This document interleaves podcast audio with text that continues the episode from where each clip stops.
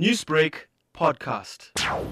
It's very clear to, I think, myself and, and I would say the majority of South Africans that the public protector is playing a political game here. She seems to make decisions and wrap up cases without actually thinking of the consequences, whether that's legal or necessarily political, and what that means for her office and the legitimacy. So I think what we've seen is sort of a roller coaster uh, of where she she makes certain statements, uh, she files certain cases.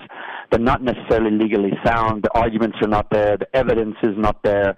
Uh, these are not necessarily politically motivated decisions that are being made. I would say they're simply legal decisions that are being made, and unfortunately, uh, her response to these things is to play the victim, uh, is to say that she's being attacked, that she's because she's a woman, or because she's defending the poor, uh, because uh, she's going after Ramaphosa and the elites.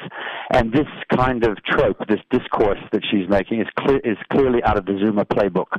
Uh, it's one that he used many times, playing the victim, never taking responsibility for what he does. So, unfortunately, I think it's a it's a continue her her behavior is a continuation, and uh, her decisions are are quite questionable. Where does a sudden change of strategy leave her in in terms of the uh, public appearance and and what she's trying to achieve? Well, I don't think it leaves her in a very strong position at all. Um, I think most of the public is questioning uh, what she's doing and why she's doing it, um, and she doesn't seem to be helping herself by uh, the sort of I think up and down approach, which is do something then withdraw it, or or say, well, you know, uh, I didn't actually mean that, or that's not exactly what the purpose was. So I think what she's doing is she's using the public protector's office, unfortunately, for particular uh, agendas, and in the process, she's undermining its legitimacy.